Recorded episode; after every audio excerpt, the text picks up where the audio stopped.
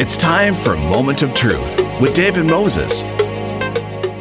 Sego Ani, bonjour. I am Kathy Sabokin, and this is Moment of Truth on 106.5 Element FM in Toronto, 95.7 in Ottawa. And I'm filling in today for David Moses. My first guest, Element FM Parliament Hill reporter, Caroline O'Neill. Good morning, Caroline.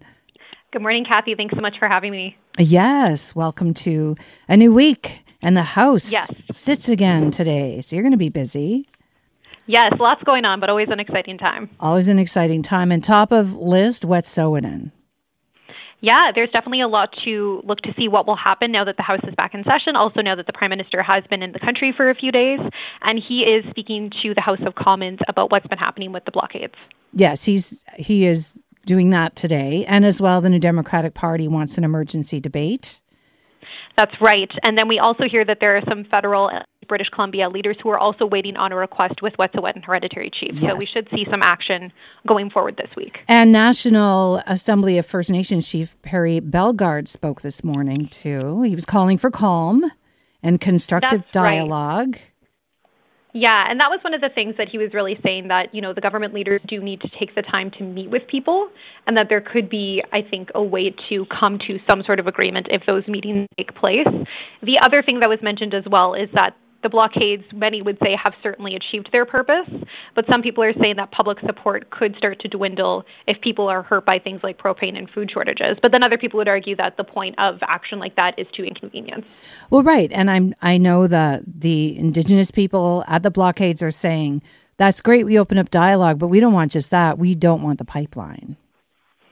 Yeah, so I think you know there are going to be some very raw conversations over the next few weeks, and I think that certainly the minority government will have a real decision to make.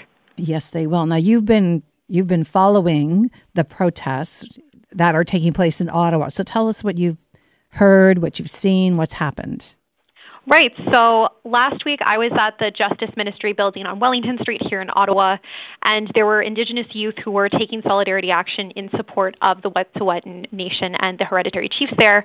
And they actually stayed in the building for over 50 hours, and they said this was because they were looking to David Lametti to take some action. So Lametti is our Justice Minister and our Attorney General, and the Indigenous youth and their allies felt that it was his responsibility to call in the RCMP to stand down in Wet'suwet'en. They also had a list of other demands as well.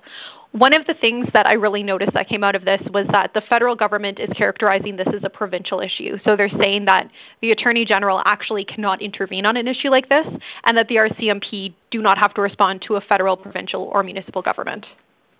what are they saying, though? The the, the young people there, especially, there have been a lot um, of. Yeah, you know, lots of different things. I think that one of the biggest takeaways that I think is something that should be sitting on all Canadians is that the young people that I was speaking to and that I heard at the press conference say that reconciliation is dead in Canada, which I think is a statement that is uh, would I think everybody should be reflecting on that. And they think it's dead because of the pipeline decision for the pipeline to go through. Like what what brings on like complete reconciliation is dead. Well, I think it's a culmination of a lot of things. I think that many many of the young people I spoke with say that they feel that reconciliation is used as a political prop. So they're arguing that some governments will use it to appeal to diverse voters, young voters, and indigenous voters to get into office, but then they forget about it once they actually start making policy. And what are they saying? The young people are they other than just it's it's dead? Is it is this not at least opening up conversations? One of the things that they did say was that they were happy with the allies who were taking the time. So where I was, right, people were there for well over two days, and there were people who dropped off food, there were people who dropped off blankets, there were non-indigenous allies who did stay with them the entire time as well. And they said that they hoped that that was something that was really brought forward to Wet'suwet'en because again, they're saying that their action isn't about them; it's about standing in solidarity with the Wet'suwet'en who are in northern British Columbia. Right. There was a huge thousand-strong protest in Toronto over the weekend and exactly. not all and Indigenous. Actually, they're getting a lot of support from a lot of people. Yeah, and there was even some action here in Ottawa yesterday as well, and people actually took their action onto the Rideau Canal. Amazing. Well, also just an update on Via Rail. Via Rail is preparing to resume part of its passenger rail service as the That's anti right pipeline protests might affect freight and passenger train routes. And of course, it has been. The company says it's been notified by Canadian National Railway and partial service will resume this Thursday to and from Ottawa and Quebec City with a stop in Montreal. Yeah, so definitely some big news for people here in Ottawa. Yes. Almost all the other VIA trains, except for Sudbury, White River, and Churchill, the pass routes, remains canceled. Protesters have been blocking, of course, near Belleville and in certain areas in BC. And it's all to support those Wet'suwet'en chiefs who are opposed to the construction of the coastal GasLink natural pipeline through their traditional territories in northwestern BC. I think it's a complicated issue because, on the one hand, there are a lot of people who need to get from A to B. They need to take the train. There are there was talk of possible layoffs from CN. So it's a complicated issue. Yet there are the the protesters who want to get their point across. It's a complicated issue, but I also find it really fascinating to see the dialogue surrounding the inconvenience part of the solidarity action right now. Here in Ontario, we we've also been inconvenienced by a different protest, right? Teachers have been taking to the picket lines at some points twice a week for quite some time now and there are parents who are being financially inconvenienced and I think it's interesting the way that perhaps we're framing or looking at the two separate entities and I'd be really interested to see a content analysis in a year from now looking at how both are covered. I think so. Now, other than Wet'suwet'en, and that's going to take up a lot of today, any yeah. other issues? Well, you know, one of the things actually, and this does go back to Wet'suwet'en that you brought up, I think that is really interesting, is that you said how the NDP are asking Commons, House Commons Speaker Anthony Rota for an emergency debate on the blockades. Something I have found to be so fascinating about the NDP's role in all of this is that NDP's federal leader Jagmeet Singh has been very clear that he does not agree with the pipeline, but it is somebody within his party who probably has the most power right now to end it. And I find it interesting that we've been talking a lot about what the federal government can do, the provincial jurisdiction. I wonder if there has been a meeting between the British Columbia Premier and Jagmeet Singh. They're both members of the same party. Good point. And I do wonder if maybe for people who are looking for action, would that make some sort of a, a difference in the situation? Because it does seem like there is that communication disconnect right now. Yes, it does. Well, hopefully something will get resolved today and get moving, I'm sure. I mean, and they're, they're at least all sides are talking today. Yeah, so there there should definitely be a lot of movement coming towards the end of this week. Something should be should be shaking. All right, other issues on the uh, agenda uh, on the Hill. Yeah, so one of the actual things that was supposed to be the real headache for the Liberals um, was the Teck Frontier Project, which is another energy project. And that was supposed to really be the thing that was going to be giving the minority government a bit of a hard day today. Now, obviously, that is still something that will come up on the agenda. So they will be talking about that energy project. But I do think that for the most part, that will likely be sidelined, or perhaps some of the coverage of it will be sidelined just because what's a what I think will take much more priority right now. But I do think it's interesting that some of the biggest issues facing our minority government right now are energy projects. And I think that has a lot to do with some of the communications that they have given on issues of reconciliation, also issues of climate change, and issues of infrastructure. So I just want to jump back to the Wet'suwet'en protest. How do you think the media coverage is being perceived based on everyone you're talking to? Um, I think that there's some real distrust in the media right now. Um, that was definitely something I saw in the coverage I did. And it was really enlightening for me to see the way that the media is interacting with Wet'suwet'en and the way that, in turn, people are interacting with us. Um, one of the things, Kathy, that I think really stuck with me was when the young Indigenous peoples and their allies that I was interviewing last week said reconciliation is dead. I thought about the fact that in the Truth and Reconciliation Commission, the media is listed in some of the call to actions. And that does make me wonder again, we do need Indigenous peoples if we ever want to achieve reconciliation. And it makes me wonder about what we contributed to to get to that point. And I think that every outlet and different newsroom perhaps has some different resources or ideas about how they should be covering Indigenous peoples and communities, but I think it does show that there are still some real gaps. And I think in seeing the way that we were able to do some of our coverage and also seeing perhaps some of the things that were upsetting people, there, there's a long way to go. That's certainly a positive because a lot of it is just glossed over. For example, there is a, a, blockade on the rail line because of mm-hmm. anti pipeline protesters. Now, oftentimes, as you know, in in our business, we don't have time to say a lot more. But this is where exactly. we can in our talk show right now. At least we can dive into the issues. But I think that's what happens. I'm just generalizing because a lot of media doesn't have a lot of time. You want to hit. You've only got a certain amount of time, and you got to tell ten stories, and things get a little bit too diluted you know what? And I, I think that's one of the things that I was kind of watching, and maybe some of the own inner conflict I had watching the coverage and participating last week was I love media. I, I think that we're under resourced and understaffed right now, and I know that we can, we're kind of in this transitional phase, but I also can't help but think, can we do better? And I think in watching the way different people were interacting with Indigenous sources, the answer is yes, we can definitely do better. And I think that those are things that we can do that don't require all of the time in the world and all of the money in the world. One of the takeaways I had was people will talk to you. Um, there was one media conference where questions weren't really an option, but I went and asked afterwards if I could do an interview, and I was granted one because I spent the past three days building up the trust. So I think being respectful and listening, and you know, if you are at an action, um, a solidarity action, and it's young people, like bear in mind that would you treat other children in a similar way when you're interviewing them? I think that there are a lot of things we can do that I don't think cost time or take up any resources that could make a big difference.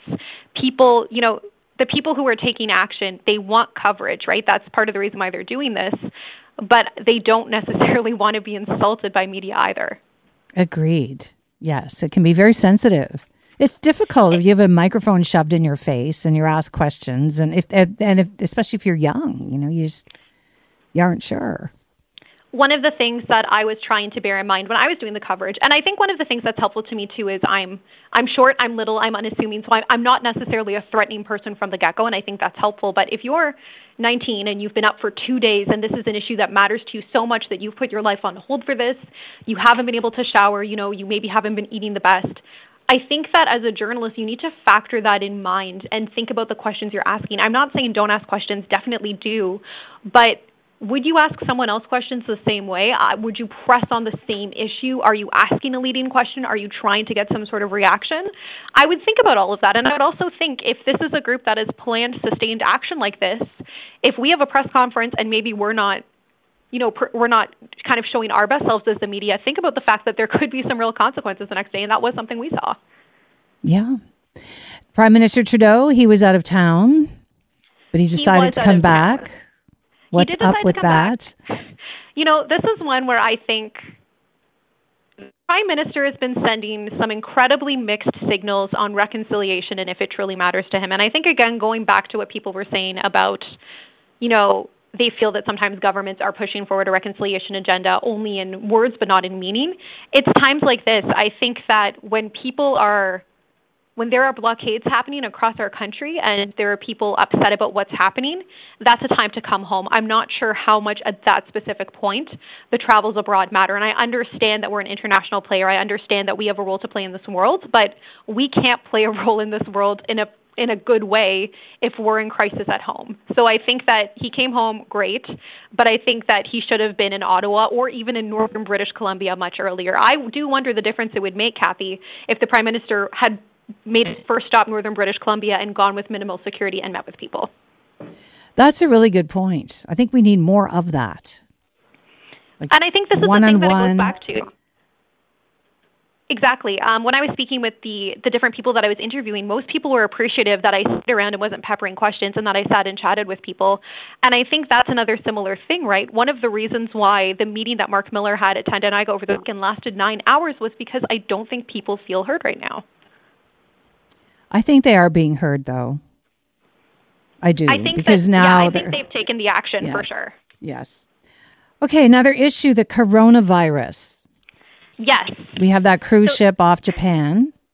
That's right. So there are Canadians who are on a quarantine ship that's over in Yokohama, but they are expected to be on a flight coming out Thursday, but we're still not sure who exactly is going to make it on the plane. So what we've heard from officials is that only healthy Canadians will be able to make the trip.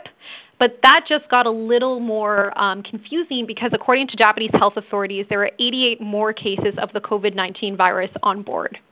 So we're going to have to see who actually does qualify as a healthy Canadian before before people are able to make that plane ride. Talk about a nightmare of a vacation for I a lot of people. Imagine. And yeah, then when they get back here, they have to go into quarantine for another 14 days. That's right. One of the things that I think just must be so devastating beyond the health impact would be the mental impact of feeling so isolated. And people around the world, right? For people who are in lockdown cities like Wuhan, I can't imagine what people must be going through every day just trying to keep their spirits up and just trying to stay a little bit engaged. And then, as you mentioned, to come home from this trip and to still not be able to make it to your home because you're either going to be in Cornwall or CFB Trenton, like that just must be so tiring. Very tiring. And you just don't know. It's always difficult when you're in limbo. You're not quite sure. You don't know. Am I going to get on the plane? You know, when will I get off of here? It's not like a, a vacation when you go and you know the date you leave, you know the date you come back. This just, this is hard. The other thing, too, I think on the research perspective, Kathy, that's probably very concerning about this is that because COVID 19 is still so new, as we're trying to figure out different ways to kind of see if there's a way to alleviate some of the spread of this disease, it does seem like in this case, quarantining the cruise ships didn't work because I guess in the, those close quarters, it just continued to spread. So I think for doctors and scientists, this is a little bit of an unfortunate development as well. But there are some people who are on board that specific Yokohama cruise line who say that they haven't experienced any of the symptoms and they will most likely make it on the plane. But I do think, again, for those doctors and researchers, it must just be a constant grind of trying to see if they can get at least one step ahead of this virus. Yes. And then one of the doctors in, in China died, one of the key health yeah, workers. This was a massive loss. He was a doctor over actually at the Wuhan hospital, and he's believed to be the seventh healthcare worker who has unfortunately died related to the coronavirus. And again, I think it shows that there are so many people who are going to be putting their own health and safety on the line to help get these Canadians back, right? From the stewardess, the the pilot, from all of the different healthcare workers. I think that there are a lot of people right now who are being very brave to help serve our fellow Canadians, and they don't necessarily know the spread or the depth of this disease themselves. Yes. And that was Dr. Liu Zhiming. Yes. Yeah, that's a sad story. A very sad story. Another sad story that we're hearing here as well, Kathy, is that there still seems to be an issue with racism directed towards members of the Chinese community because of coronavirus. We're still hearing from restaurants that are saying that they're seeing they're not seeing as many customers coming by, and we're still hearing from government officials who are trying to remind Canadians that this is not the way that we get through this. Dwight Ball is stepping down as Premier of Newfoundland and Labrador after five years of leading the province, he just announced. And his Liberals were under fire in recent weeks for directing Crown Corporation Nalcor Energy to sign a $350,000 contract with a man who worked closely with a Liberal cabinet minister and has connections to Ball's chief of staff. That's right. Um, so definitely, you know, we're kind of seeing some themes of some crisis across the country, and again, a lot of them related to energy projects. Again, now, yes. What Dwight Ball is saying is that he does want to take more time to spend with his family as well, and kind of go back into his private life. Um, and he is going to be convening a leadership process as well. But you know, there's a lot happening in Newfoundland and Labrador, Kathy, as you mentioned right now. They're in a minority government, which which we're seeing in a federal level can be very difficult to navigate. We do know that Ball will be staying on as premier until a new leader is chosen. He's also going to stay on to keep representing his district in the legislature until the next provincial election. Now, speaking of energy projects, there's another very contentious energy project that's Muskrat Falls Hydro Dam, and he's going to be keeping, uh, he'll keep working on the budget preparations for that to look at some of the ratepayers and the cost overturns from the electric dam. But a, there's a lot going on in our country, and it'll be really interesting to see what does happen in that election. And it's worth noting that he was only reelected back in 2019, so he he hasn't been back long in the second mandate. Isn't his. He has a Scotland-based company, Aberdeen International Associations, and that company was awarded a sole source contract with Nalcor, that energy company, to consult on the same plans that he developed, and that prompted a huge debate in the House last year. You know, stuff yes. like this is always so contentious and so problematic and I I do kind of sit and watch these things and ask myself will they ever learn I just don't think it's ever a good idea to bring your own personal business into this right I always think about poor Jimmy Carter who had to give up his peanut farm to become president That's and I right. think about where we are now and that there just seems to be a really a really different level but I think even something that might seem as foolish as a peanut farm you never know when you're in office what sort of resource, what sort of business, what sort of industry will become impacted, will be in crisis, or will need consultation. And I think your only job at that point is to serve your province, your country, what have you. So I think that this this was never going to work and i just wonder if there wasn't somebody in his cabinet telling him not to do that. Right. Best not to own a business it's, you know jimmy carter route get rid of everything even the peanut farm if you're going to take office. Yes. And speaking of us politics and peanut farms now we have we have a lot going on in the U.S. too. We have Michael Bloomberg jumped in. That's right. That'll be really interesting to see um, the role that he plays in this. I don't know how well he necessarily will relate to the average voter, but it does seem like he has some celebrity support going on. oh, he's got tons of money. That's what he has going on. Well, and I mean, there's definitely that too. And I think, again, for some of the people like the Stacey Abrams who we saw, or even the Kamala Harrises, this is one of the problems that they're seeing in the States, right? That if you have all of this money, you can run. But if you maybe have, if you're just running on passion, it's not going to necessarily work. No. I would, lived in New York when Bloomberg was running for office, and everyone was saying, the reason they were voting for him, like a lot of people were saying, is they felt if somebody could be that successful in business, then perhaps they can run a government. Well, and on the flip side, right, I think that we did see that in the previous American election because there are plenty of Republican voters who I think said very similar things about Donald Trump. About Donald Trump, exactly.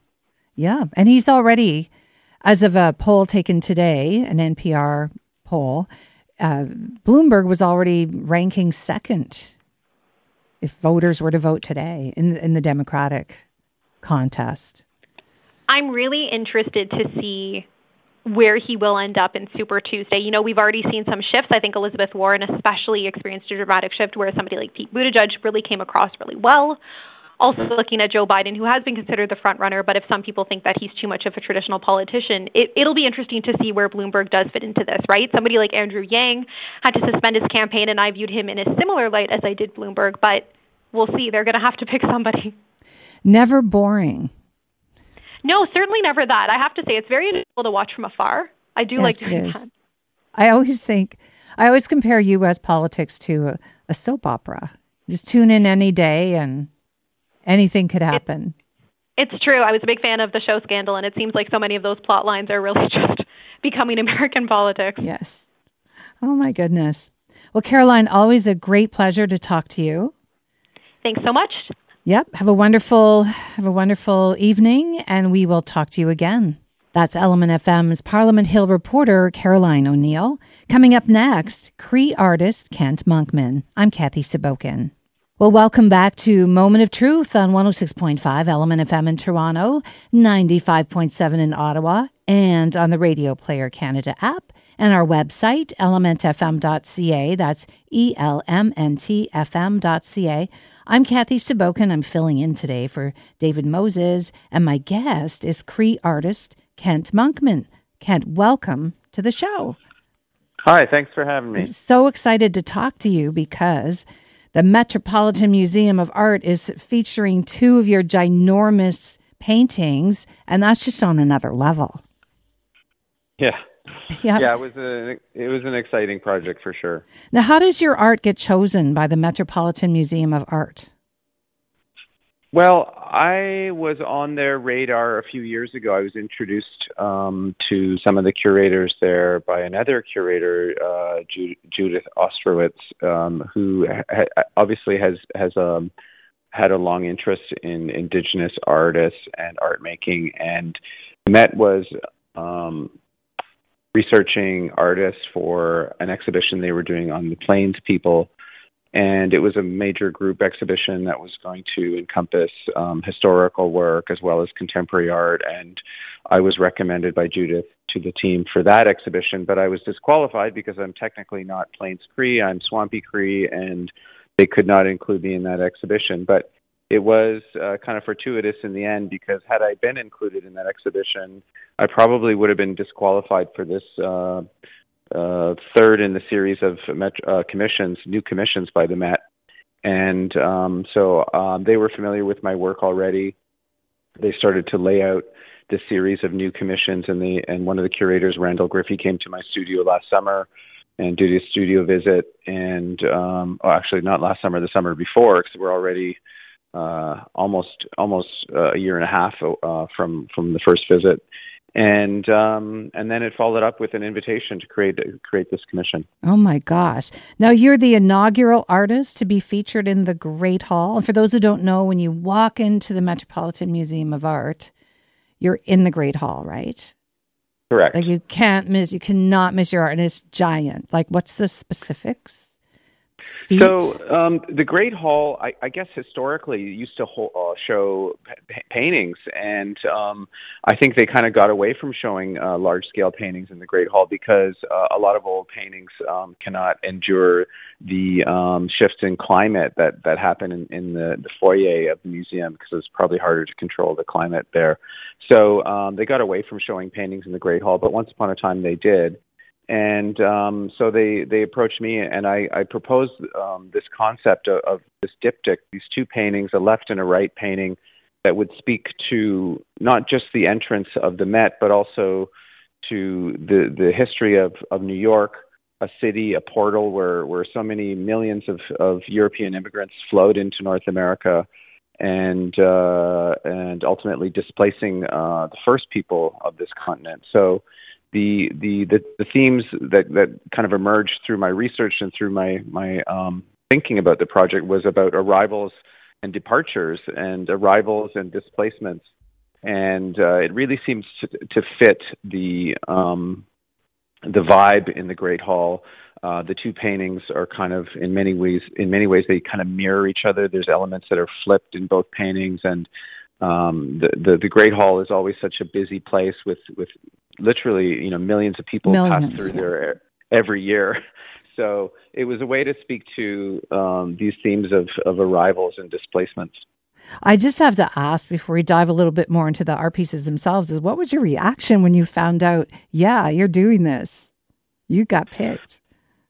Yeah, um, it's of, of course it's a huge honor. It's an incredible honor to be to be you know chosen uh, above you know above American artists or uh, other international artists. So it was a real opportunity to um, to, to dig into their collection. They really wanted me to focus on their collection, so uh, I was very excited to do that, and that's something I've done um, quite a few times now. Is uh, you know essentially looking at the collections, uh, how the museums of this continent have been representing First People and challenging a very one-sided, lopsided version of, of the history and the art history of this continent. So, with with the Met being such a prominent international museum, it, I, I was very excited to to to be able to speak to their audience and to also speak to an American audience because um, I feel like they're about a generation behind Canadian institutions in terms of where where they are with representing Indigenous perspectives in, in their institutions. Even though they have an Indigenous museum,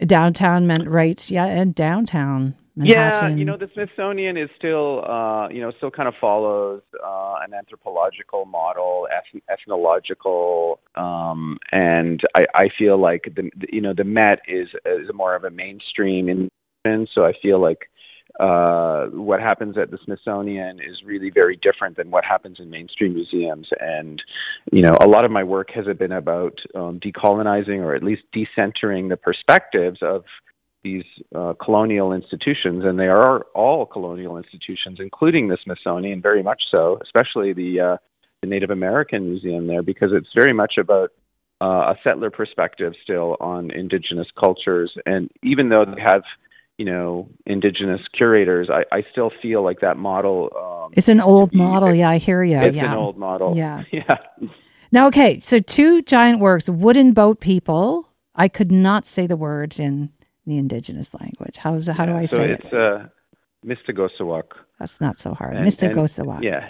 Okay. Yeah Mistikôsiwak is a cree word and you know m- many years ago it was used to speak um uh specifically about uh the french uh, and the translation means wooden boat people, but it kind of you know expanded to include other European people as well. So, um, you know, with the themes of of the the the um, the sea, uh, the seawater, uh, the arrival of the Europeans to North America uh, in wooden boats, and then uh, the displacement of the indigenous people, it seemed like a good title. Yeah, and I really get that sense when I look at the picture of the of what happened. The storytelling is really strong in your pictures. hmm Well, one thing that I was drawn to in terms of art history was the power of painting to tell stories, to hold narratives, and you know, in in you know Western art history, the the pinnacle of of of Western painting, in my opinion, was in the 19th century when uh, the great history paintings were still being made and, and people were still um, conveying stories and narratives through painting. And then, of course, you know, uh, modernity arrived and and uh, and and the palette, uh, the vocabulary of painting kind of got chipped away through through the modernism and the reduction of of uh, the, the vocabulary of painting into sort of smaller and smaller um, elements and components. And so, uh, you know, as an outsider, as a Cree person, I'm looking at that art history, thinking, hmm, you know, you guys really threw out your best stuff. Yeah. So I also saw the relevance for you know history painting to uh, convey indigenous histories or in, indigenous experiences, both past and present, because our our histories uh, were never uh, painted um, by, or you know, never entered this canon of art history.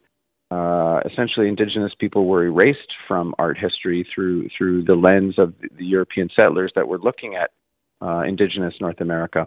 I did not know that it was erased mm-hmm. for mm-hmm. How, like a long time. Yeah, yeah, so essentially, you're you're you know the settlers you know had their eyes on indigenous people, but it was really just uh, you know a very limited understanding of indigenous people. It was all, and and and if indigenous people were were in their paintings at all, it was really just about their fantasies and their projections of who indigenous yeah, people very stereotypical. Hmm. Yeah, and it seemed their goal was to take so, over. Yeah, and there's you know as I've researched the art history of this continent you know I've I, I see major gaps in terms of the, the storytelling, and so with my project to to sort of harness this great um, idiom of painting, what I've what I've set out to do is to uh, reestablish and authorize Indigenous experience into the canon of art history, and, and the Met project was was an opportunity to do that, an opportunity to do that on on a on a monumental scale. So a lot more goes into creating an artwork than one might think. a lot going on there. yeah, so I was able to research in the collection and find all find all kinds of um, points of departure and inspiration from you know from paintings and sculptures and representations of indigenous people from the 19th century. You know, artists that were looking at indigenous people and were really fixated on on a on a variety of themes. But one of them was a, was again this this um, prevalent theme of the time, which which was that indigenous people were disappearing forever and uh, there was a kind of uh, romantic grief so associated with that. So uh, I was able to kind of co-opt those images and, and uh, bring them into my paintings and restore, you know, the the, the image of, of, of indigenous people as living, breathing, thriving uh, people, yes. and uh, kind of remove that concept of grief and death that that was so uh, part so much a part of those sculptures and paintings at that time. You are listening to Moment of Truth on 106.5 Element FM in Toronto, 95.7 in Ottawa, and on the Radio Player Canada app and our website, elementfm.ca. That's E L M N T F M.ca. I'm Kathy Sabokin filling in for David Moses, and I'm having a conversation with Cree artist Kent Monkman.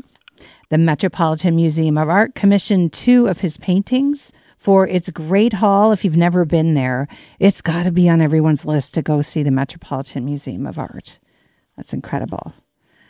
Okay, any other artists that you admire or or can or in any other direction that you think indigenous artists are taking a direction that that is more educational storytelling and of shaking up the art world a little bit? Well, you know, I, there are so many incredible indigenous artists across North America, and it, I, I, I take inspiration from many of them. Um, you know, filmmakers like Zacharias Kunuk, um, storytellers like Tomson Highway, novelist, playwright, um, uh, and and various other artists, uh, visual artists. Uh, it's just that uh, so often uh, indigenous voices and um, our art artworks are kind of relegated to uh, the ethnological wing.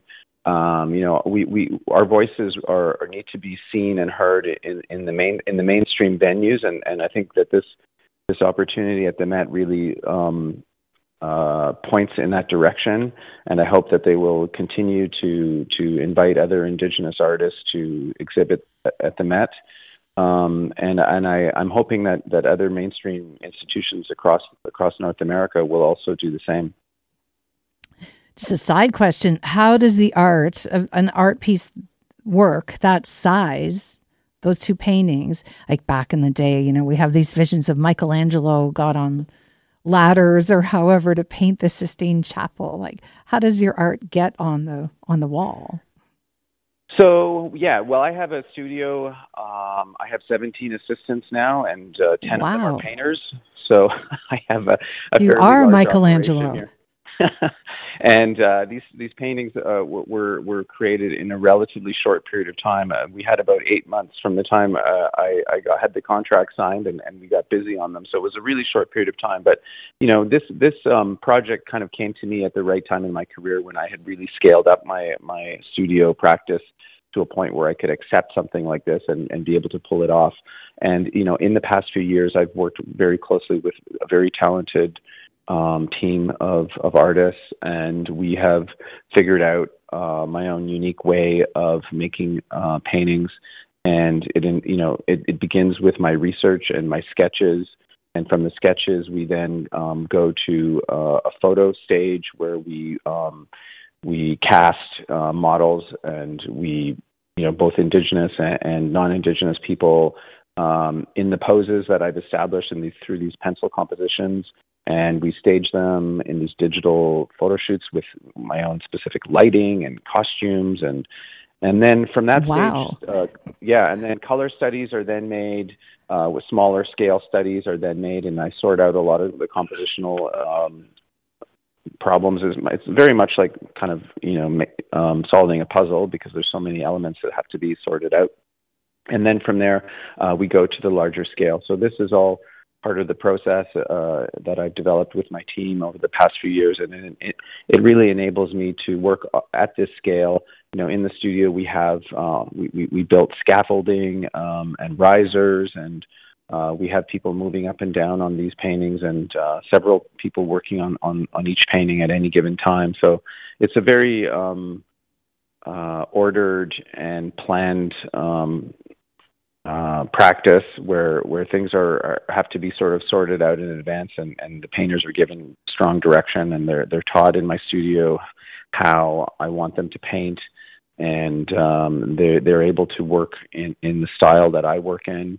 And then you know I direct all the way through and I, I work on the paintings a lot myself of course and um, and then they're finally finished uh, with with a great deal of team effort. But this was a this was a huge project for my studio, and we worked um, almost entirely on this project uh, as a team for long to get like eight months. So in each taken off the stretchers, each rolled up. oh, so you rolled them up, okay? Yeah, yeah. And then how did how are they transported? Have to be like with such they're care. in crates. Oh mm-hmm. yeah, they're transported by professional art chippers who came in and took them off the stretchers, and then at the other end, um, there was a team that was commissioned by the Met. Uh, they didn't even use their own installation team. I think at that point, um, I was present for the installation, and that was a kind of that was an exciting moment to see the paintings um, uh, go up uh, in the Great Hall um, with a with a team of uh, installation professionals doing it at that end. Incredible! Each measuring mm-hmm. 11 feet by 22 feet. Mm-hmm. Do you have a whole team working with you for all of your art? Yeah, I've seen so a lot I of your art. It's fantastic. Yeah, so I, uh, you know, I, I scaled up my team over the last uh, few years, but um, you know, they work with me constantly, and I employ people on a full time basis. Um, I like to keep them on. Uh, you know, the, every every person that works with me is I see them as as a, an investment of of uh, of my time and energy as well. So I like to keep people as long as possible, and some of my team members have been with me for as long as ten years, and um, so there's a lot of people that stick around, and I, I like to think that I treat them well enough to keep them along for a long time. wonderful opportunity. And is it a fully indigenous team? Uh, we have some indigenous people, but um, you know, essentially, uh, when I'm when I'm looking for hiring, we we look at, at, at uh, candidates from every ethnicity and background, and you know, this is this is this is about uh, looking for the right person to fit uh, the right position, and uh, but we're always looking for indigenous people we're always looking for um, Indigenous uh, models and actors to come and work with us on our shoots, and we're developing a large roster of, of people that, that work with us in, in the photo shoots as well. Good to know. Kent Monkman, look him up. Now I saw was watching some videos, Urban Res series. What's that all about? You were in Winnipeg's North End. Mm-hmm. So that was a series I created to. Um, there were a few themes in those in those paintings, but I really wanted um, you know Canadians uh, to think about uh, this idea of erasure and this amnesia that was imparted by modernity, which really encouraged, you know, you know, European settlers came here and they kind of wanted a blank slate. So they, you know, it was at the expense of indigenous people that all of our all of our histories, our languages, um, our our our our gathering places were kind of, you know, um, obliterated, and uh, places like Winnipeg were indigenous um, gathering places. They were places where indigenous people lived lived and still live, but yet we live in a culture where people just, you know, very conveniently want to forget. You know, recently, you know, um, Canadians have been doing land acknowledgements, and, and that's something that some people wonder why we do that. Well, it's it's a, it's something that um, it, it's from in, an indigenous way of thinking that you're acknowledging the territory of the of the people that you're that you're visiting, and um, it's uh, it's a reminder for people to kind of you know to to help combat that erasure, that that amnesia that that most most North Americans have about about this continent. That this was all indigenous territory at one point. So you know, making these paintings situating contemporary First Nations people in these urban settings was a reminder that we're very much alive and well, and our spirituality is present, and our cultures are, are present, and we're reclaiming our languages and we're reclaiming our cultures and and most of us live in urban centers now, and and and that's something that, I I wanted people to really think about. Great to hear your passion. What's next for you? Well, right now we're researching and developing uh, an exhibition for the Royal Ontario Museum here in Toronto, which will open in uh, 2021. So it'll be another collection-based project um, where I'm looking at um, their collection, which is very vast and diverse and wonderful everything from dinosaurs to uh, gemstones to uh, ornithology um, to uh, indigenous material, costuming, you name it. I'm kind of looking at everything and thinking about how those things could be curated into my exhibition, but also how I might take inspiration from them to create the uh, the seven or eight paintings that I'm going to be making for that exhibition. And will they be ginormous as well? There will be uh, at least one ginormous painting. Uh, uh, uh it's a very uh, important um, moment in Canadian history. I don't want to give it away. Okay. But uh, it has never been painted, and it, and and I think most Canadians don't even know about it. So it's a way of authorizing, you know, Indigenous history to the canon, and um, so that'll that'll be kind of like a focus or a center point for that that exhibition. And there'll be a number of other paintings that will that will kind of work along with it thematically. Kent, you're amazing and you're doing just such great work. Thank you so much. Well, thank you, and I, I uh, appreciate you having me on your show. Thanks so much. Thank you. We look forward to the ROM. Okay, thanks. All right. Coming soon. Okay. All righty. Bye now. You're listening to Moment of Truth on 106.5 Element FM in Toronto, 95.7 in Ottawa, and on the Radio Player Canada app or our website, elementfm.ca. That's E-L-M-N-T-F-M.ca. I'm Kathy Sabokin, filling in for David Moses. I was just speaking with Cree artist Kent Monkman. You are listening to Moment of Truth on 106.5 Element FM in Toronto, 95.7 in Ottawa. I'm Kathy Sabokin filling in for David Moses. And with us on the line is Dr. Kim Stanton. She's a lawyer with Goldblatt Partners in Toronto and she works in the Aboriginal Law Group. Welcome, Kim. Thank you for taking the time to speak with it's us. my pleasure. Thank you. Just wanted to give you a shout because there's there's so many deeper issues or that we might not be aware of when we're talking about Wet'suwet'en land rights, treaty rights, and I was hoping you could break some of that down for us. Sure. So, why is that land so contentious? I think it's important to understand that in British Columbia, for most of the province, what's now British Columbia, no treaties were negotiated or signed um, prior to the last few years. So Um, east of the Rockies, of course, there's treaties uh, between the Crown and Indigenous peoples that cover most of the territory, but that's not the case west of the Rockies. And the Wet'suwet'en people have uh, not been conquered and they have not negotiated a treaty. So their ancestral territories are subject to Wet'suwet'en law. And Canada thinks that they're subject to Canadian law and that causes some difficulties. Well, there um, we have there, it. Yes. so there are band uh, councils and band elected chiefs um, who have jurisdiction for areas under the Indian Act only. So those are the small reserve areas uh, in that territory. But the larger ancestral territory is uh, Wet'suwet'en ancestral territory and not subject to uh, the Indian Act in their view. So it's a it is a, a challenge, but many Canadians don't understand that there are actually multiple sets of laws operating in what is now Canada. There's Indigenous laws in different territories, and there's Canadian law. And the difficulty is trying to navigate how we understand those operating alongside one another, and that's where the tension comes in.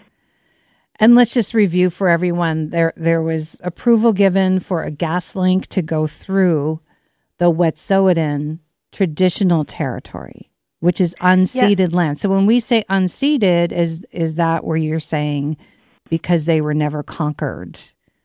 That's right. They never they signed a treaty. A treaty with the crown. That's right. So those territories uh, are not uh, subject, from the Wet'suwet'en point of view, to um, the you know to the Indian Act, uh, other than the small pieces that are um, reserves, and so it's yeah it's uh, it's also important to know that the Wet'suwet'en people uh, started a case in 1984 to have their title declared there by the Canadian courts, and that um, process wended its way through the BC courts until 1997 when the Supreme Court of Canada said um, that it needed to go back to a new trial because there were some problems with the pleadings. Um, but what the government, or sorry, what the court said at the time was that the Crown had a moral obligation to negotiate a settlement with the Wet'suwet'en and Gitxsan peoples. And um, of course, at that point, the two nations had been in the courts for 13 years. It's an extremely resource intensive, expensive process. And uh, it was sent back for a new trial, and they were to start all over again. Uh, and so the court said, look, really what is needed here is negotiation. And it directed the Crown to do that. But that didn't occur, uh, or at least if it did, it didn't result in anything. And so we find ourselves in a situation where the Wet'suwet'en people have tried to use Canadian law, but uh, are left in a place where they are asserting Wet'suwet'en law because they haven't been able to get recognition of their title under Canadian law. Well, we're talking about the land. How do you know how big the land is that we're talking about here? Their Off territory? The top of my head, I think it's something like 20,000 uh, square kilometers, but I, I'm not certain. I would have to check that for okay. you. I'm sorry. Because I'm sure a lot of Canadians are thinking, why can't the pipeline go around? Why does it have to go right through their territory? Yes, I understand that the Wet'suwet'en had actually proposed a different uh, route mm-hmm. some years ago to Coastal GasLink, but it was um, declined, and I don't know the details on that. Okay, so there's a lot going on here. Oh there my goodness, is. definitely yeah. is. What might it take to to resolve the blockades and and this whole I- I- issue? Any thoughts on this? Well, I think it will take what uh, the court directed, which is good faith negotiation on the part of the Crown. They need to sit down and meet with all of the people involved here. So the Wet'suwet'en hereditary chiefs, the band councils and chiefs, everyone needs to get in a room and talk about this. It's frustrating, I'm sure, for many people to be um, caused inconvenience by the various have been trying to uh, address this since at least 1984. You can imagine how frustrating it is for them. And it's the um, Wet'suwet'en uh, hereditary chiefs who brought that case back in 1984. It was understood that they represented the Wet'suwet'en Nation. And really, you know, the Indian Act is, of course, um, a totally racist piece of legislation that was brought in in 1876 by the colonial government to r- reduce the ability of indigenous people to govern their own lands. And uh, it has continued in that manner ever since. And over the years, things like the Royal Commission on Aboriginal Peoples and the Truth and Reconciliation Commission have have said, look, this is a situation that needs to change. This kind of legislation doesn't reflect the right to self determination that Indigenous peoples have under international law. And so, what is required is meaningful negotiation between the Canadian state and Indigenous peoples. Why is it taking so long to get rid of the Indian Act? That's a long time. It is a long time. There's been, uh, I mean, of course, the Trudeau government tried to get rid of it in 1969, and there was an uproar from Indigenous communities at the time because at that time the Indian Act was the only recognition that there is a distinctive nature to the uh, title and rights of Indigenous peoples in Canada. And so, wholesale just getting it off the books and starting from nothing isn't the right approach. But so, ever since then, there have been a lot of discussions about how to replace it and remove it. The Royal Commission on Aboriginal Peoples in 1996, when it reported, uh, provided a sort of roadmap for restructuring the relationship between Indigenous peoples and the governments of the state and uh, that largely wasn't adopted. Most of those recommendations were not adopted. And of course, there would be some change to them now. Um, since the Truth and Reconciliation Commission calls to action, there is another uh, framework that's suggested, which is the United Nations Declaration on the Rights of Indigenous Peoples. Yes. And, and that is uh, referred to often as UNDRIP uh, as a, the acronym, and it's uh, really the product of several decades of negotiations worldwide by Indigenous leaders to produce a declaration that is reflective of Indigenous rights, and self determination is one of those rights included in there. And of course, it also includes the right to free, prior, and informed consent, which is also very much at issue on Wet'suwet'en territory because the hereditary chiefs say, you know, this gas line is being put through without our free, prior, and informed consent. And it's important that much more conversation occur before any such large project go through. Yes, I, I, was just doing some reading of comments that people are making back to the Wet'suwet'en land that, and the protests that they aren't just that they aren't just protests. They, these are really demonstrations to say we don't want government using RCMP to violently take down people who are living on their own territory. So yeah, just go, I think goes, protest is a misnomer, to be honest. Uh, it's the assertion of sovereignty by the Wet'suwet'en people. And also, of course, I mean, the it's important to understand the relationship with police uh, and Indigenous people is a fraught one. Um, we've seen, you know, especially in northern BC, Human Rights Watch put out a report in 2013, I think it was, called Those Who Take Us Away. And it detailed the violence against Indigenous women by police in that territory. And of course, the RCMP are also associated with being the ones who came and took the children away for residential schools. So there's a long history of very difficult relationship between police and Indigenous people. And uh, the National Inquiry on Missing and Murdered Indigenous Women and the Truth and Reconciliation Commission both talked about how policing needs to change its culture.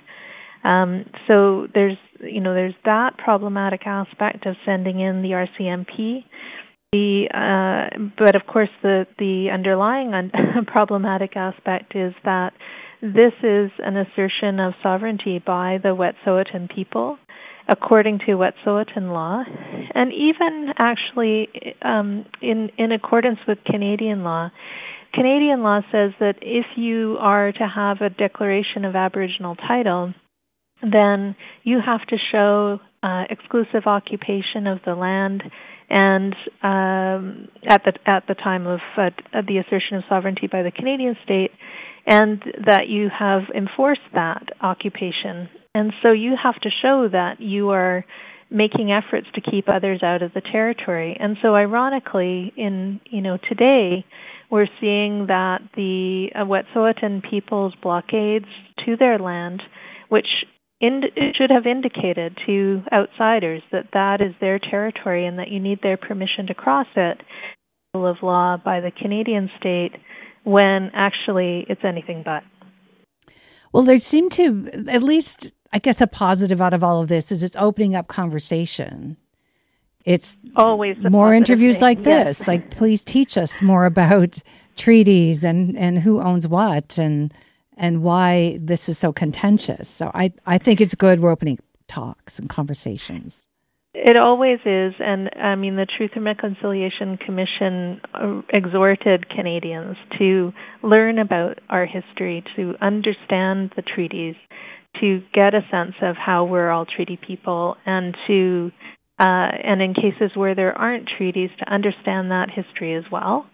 So, really, what we want to have is more dialogue and more understanding and more learning, and certainly at all costs to avoid violence.